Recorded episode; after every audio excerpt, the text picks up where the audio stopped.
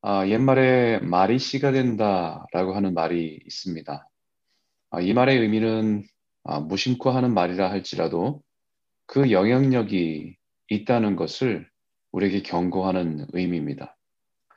사람들은 쉽게 아, 말은 보이지 않고 금방 사라지고 마는 것이라 생각해서 아, 조심성 없이 생각하기가 쉬운 것이 말입니다. 실제, 실제적으로 말에 대한 연구가 참 많이 이루어졌죠. 그래서 뭐 긍정적이고 좋은 말을 할 때, 또 아니면 부정적이고 나쁜 말을 할 때, 그 결과를 조사해 보면 또 연구해 보면 그 영향력이 상당히 크고 다르다는 것을 보고하는 리포트가 많습니다. 아, 성경에도 계속해서 말에 대한 경고를 하는데, 아, 우리가 지난번에 살펴봤던 잠언에서도 그 말의 중요성에 대해서 얼마나 많이 강조했습니까? 사람은 입에서 나오는 열매로 말미암아 배부르게 되나니 곧 그의 입술에서 나는 것으로 말미암아 만족하게 되느니라.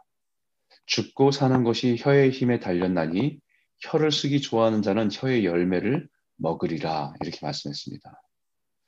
사람에서 사람의 입에서 나오는 열매, 혀의 열매를 먹으리라.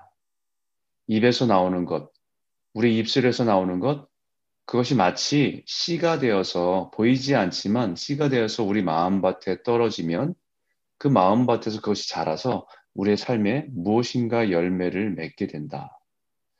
좋은 것을 심으면 좋은 것이 나고 나쁜 것을 심으면 나쁜 것이 난다는 예수님의 말씀처럼 이 말, 어쩌면 성경은 우리들의 신앙은 이 말씀, 말, 이 하나님의 말씀을 먹고 말의 권세를 가지고 살아가는 사람들이 성도다라고 할 수 있을 겁니다.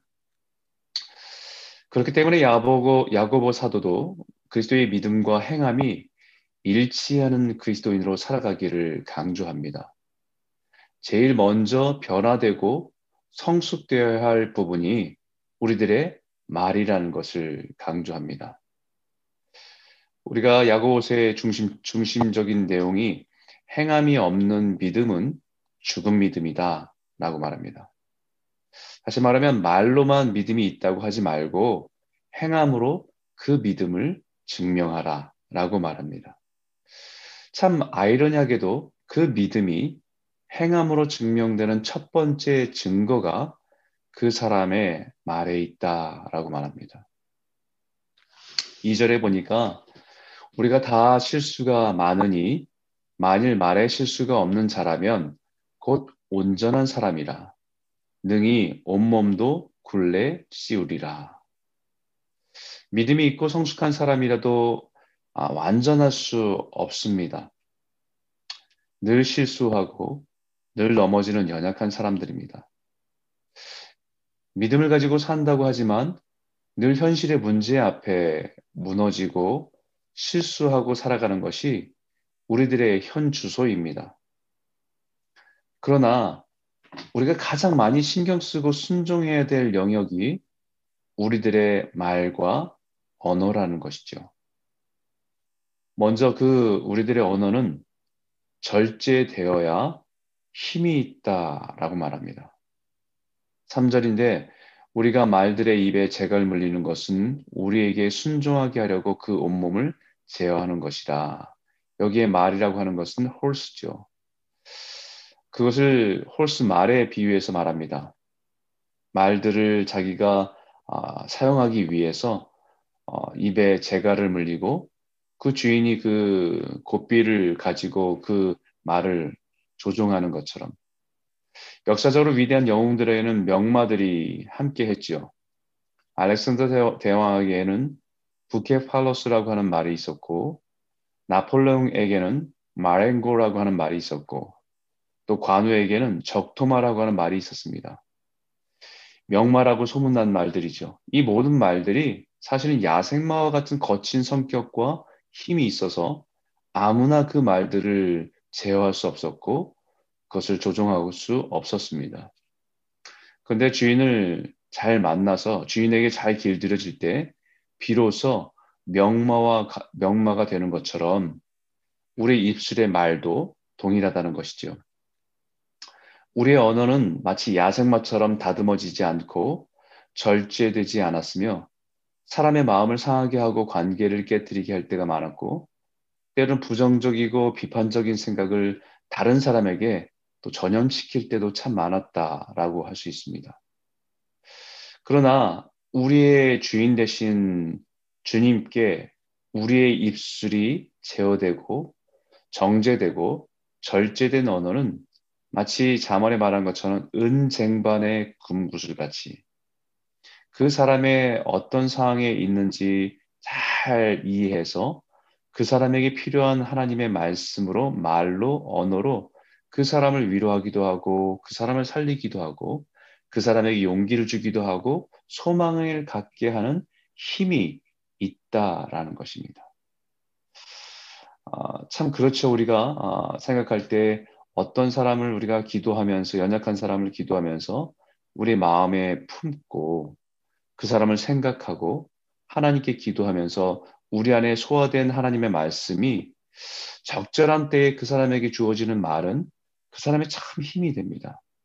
그러나 대부분의 말들이 실수하는 경우는 우리의 생각이 깊지 못할 때이고 우리의 생각이 짧을 때이고 그 사람의 상황을 다 이해하지 못한 상황에서 우리가 그 말들이 절제되지 않고 나갔을 때 그 상황, 그 사람에게 우리도 모르게 상처가 되는 일들이 있다는 것을 알게 됩니다.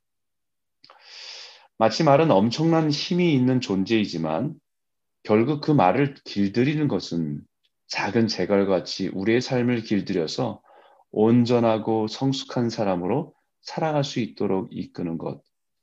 바로 그것 또한 우리의 혀에서 시작된 말에서 나온다는 것입니다. 또 말에 대해서 이렇게 비유하죠. 두 번째는 배에 있는 키에 비유해서 말합니다. 이것도 작은 키와 같은 것이 커다란 배의 방향을 결정하는 것처럼 우리의 혀와 말이 그만큼 중요하다는 것입니다. 근데 배의 키와 같다는 말을 조금 묵상하면 배의 키와 같다. 우리가 어떤 상황을 묵상해 볼 수 있냐면요. 아, 파도 치는 바다에서 정말 중요한 것은 키입니다. 아, 도, 닷과 또, 아, 돛은 바람을 불기 때문에 풍파에서는 그것을 내려야 됩니다. 그리고 바람, 순풍이 불 때는 바람에 의해서 배가 가지만 그 돛을 통해서 바람을 받아서 앞으로 나아갈 수 있지만 큰 풍파와 바람이 불 땐, 태풍이 불 때는 그 돛은 아무 의미가 없습니다. 그때 제일 중요한 것은 방향을 잡는 키입니다. 마찬가지로 인생의 풍파가 칠 때 그때 정말 필요한 것은 우리의 말과 언어입니다. 인생의 파도가 치고 바람이 불 때 우리 마음이 흔들리죠. 그리고 두려움에 시달립니다.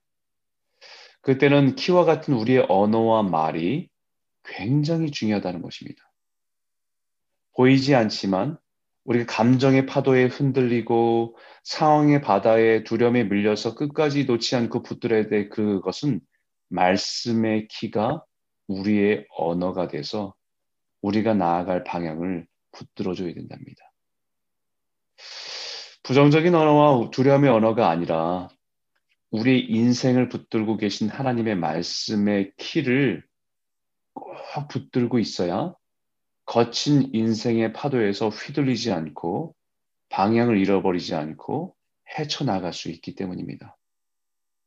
모세가 홍해가 가로막고 있는 그 순간에 뒤에서 애굽의 군대가 쫓아오는 그때에 두려움에 빠진 이스라엘 백성들에게 너희는 두려워하지 말고 가만히 있어.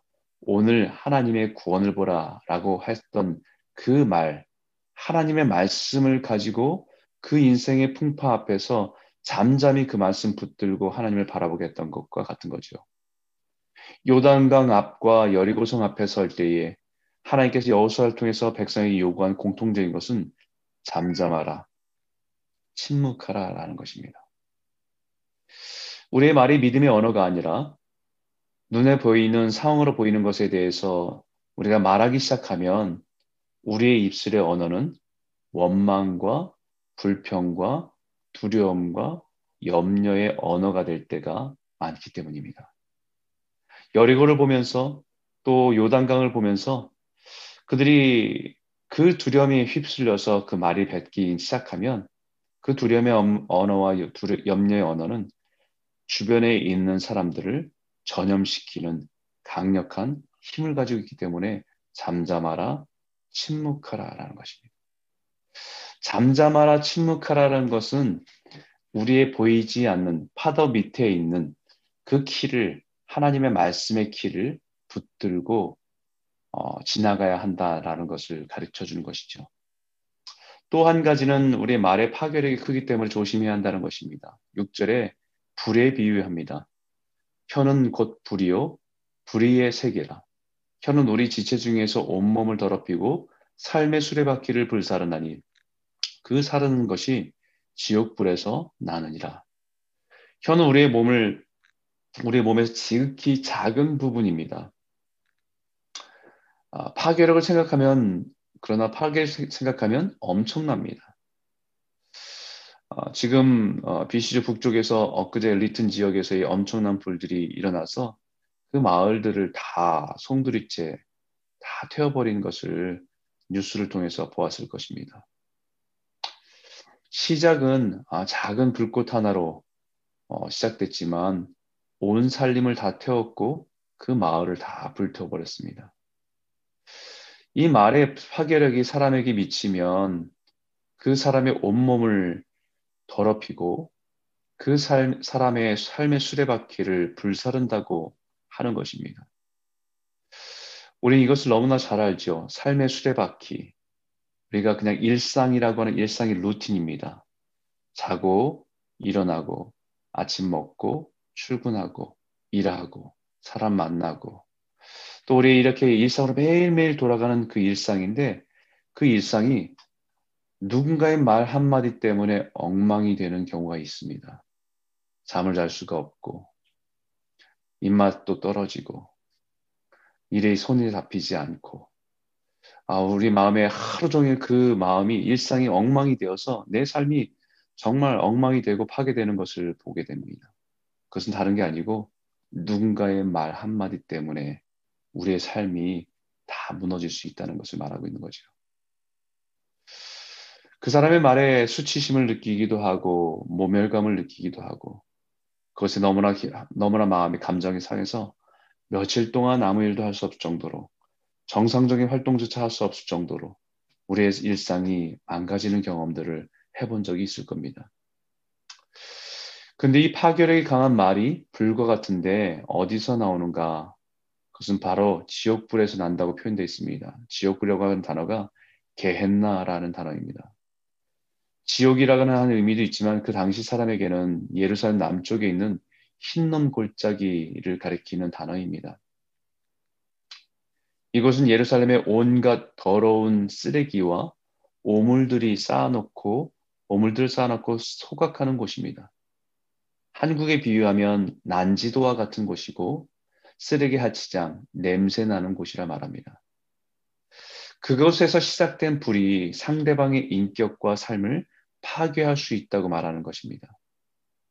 겉은 예루살렘 성처럼 아름답지만 그 말에 그 말은 그 뒤편에 있는 쓰레기 더미와 같은 곳에서 나오는 말로 인해서 상대방을 더럽히고 파괴한다라는 것입니다. 겉은 거룩하고 신실한 그리스도인 같지만 예루살렘처럼 거룩함을 드러내고 하나님 예배하는 모습 같지만 우리 안에 아직 처리되지 않은 감정들, 상처들, 열등감들, 이런 추한 것들이 있는 곳에서 어떤 상황을 만나면 그곳에서 시작된 말들이 우리가 사랑하는 가족들과 성도들을 파괴하고 깨뜨릴 수 있다는 것을 주의하라는 것입니다. 그래서 우리는 두 가지가 가능합니다. 아, 이곳으로 우리가 주 하나 주 아버지를 찬송하고 또 이곳으로 하나님의 형상대로 지음받은 사람을 저주하나니 한 입에서 찬송과 저주가 나오는도다. 내 형제들아 이것이 마땅하지 아니하냐. 우리는 두 가지가 가능한 사람들이에요. 찬송 하나님을 찬송하는 것도 가능하고 그 입에서 저주가 나오는 사람들 사람이기 때문입니다. 그렇기 때문에 이사야 선자가 이 백성은 내가 나를 위하여 지었나니 나를 찬송하게 하려 함이라 라고 말씀하듯이 우리를 하나님 자녀 삼으신 목적은 하나님을 영화롭게 하고 찬송하게 하려 함이라는 것을 잊지 않고 그렇기 때문에 우리는 우리 입술에서 그런 부정적이고 더럽고 취한 말이 아니라 날마다 하나님을 찬송하는 그 말들이 우리 입에서 흘러가야 한다는 것이 마땅하다는 것이죠. 그렇기 때문에 이사야 선지자가 우리에게 말하고 있는 것은 기도해야 한다는 것입니다. 기도는 우리의 입술을 하나님께 의탁하는 것입니다. 기도는 우리 말하기 전에 우리의 더러운 그 난지도와 같은 어, 개나와 같은 어, 흰놈 골짜기와 같은 더러운 것들을 정화시키고 하나님의 말씀으로 담는 것이기 때문입니다. 이사야 선자 고백한 것처럼 주 여호와께서 학자 혀를 내게 주사 나로 곤핍한 자를 어떻게 말로 도와, 도와줄 줄을 알게 하시고 아침마다 깨우치시되 나의 귀를 기울이사 학자같이 알아듣게 하시도다라고 고백하는 그 고백과 기도가 우리의 기도가 되어야 된다는 것이지요. 오늘 이 새벽이 하나님의 말씀으로 우리의 입술에 담는 시간이 되길 원합니다. 오늘 하루 이 시대에 영적으로, 물질적으로, 정서적으로 곤고한 자들을 하나님의 말씀으로 위로하고 돕는 귀한 성도들의 삶이 되기를 주의 이름으로 축원합니다.